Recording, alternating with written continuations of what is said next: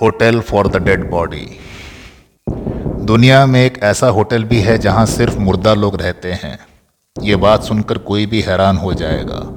लेकिन आपको सबसे ज़्यादा हैरान करेगी इसकी वजह, दरअसल यहाँ हर साल लगभग 16 लाख लोगों की मौत होती है। यही नहीं, इसके लिए किराया वसूल किया जाता है। लोगों की मौत को बिज़नेस में बदलने वाले इस शख्स का नाम है हिसायोशी टेरामूरा।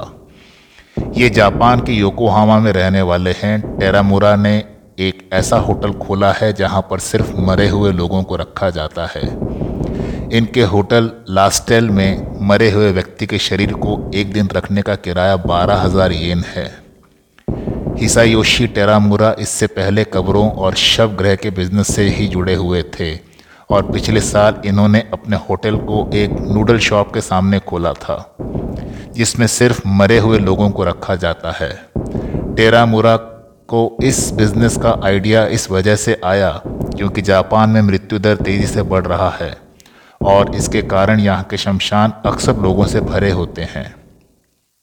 इस कारण बहुत से मृतकों के परिवारों को अंतिम संस्कार के लिए इंतज़ार करना पड़ता है और ये इंतज़ार चार से पाँच दिन लंबा भी हो सकता है।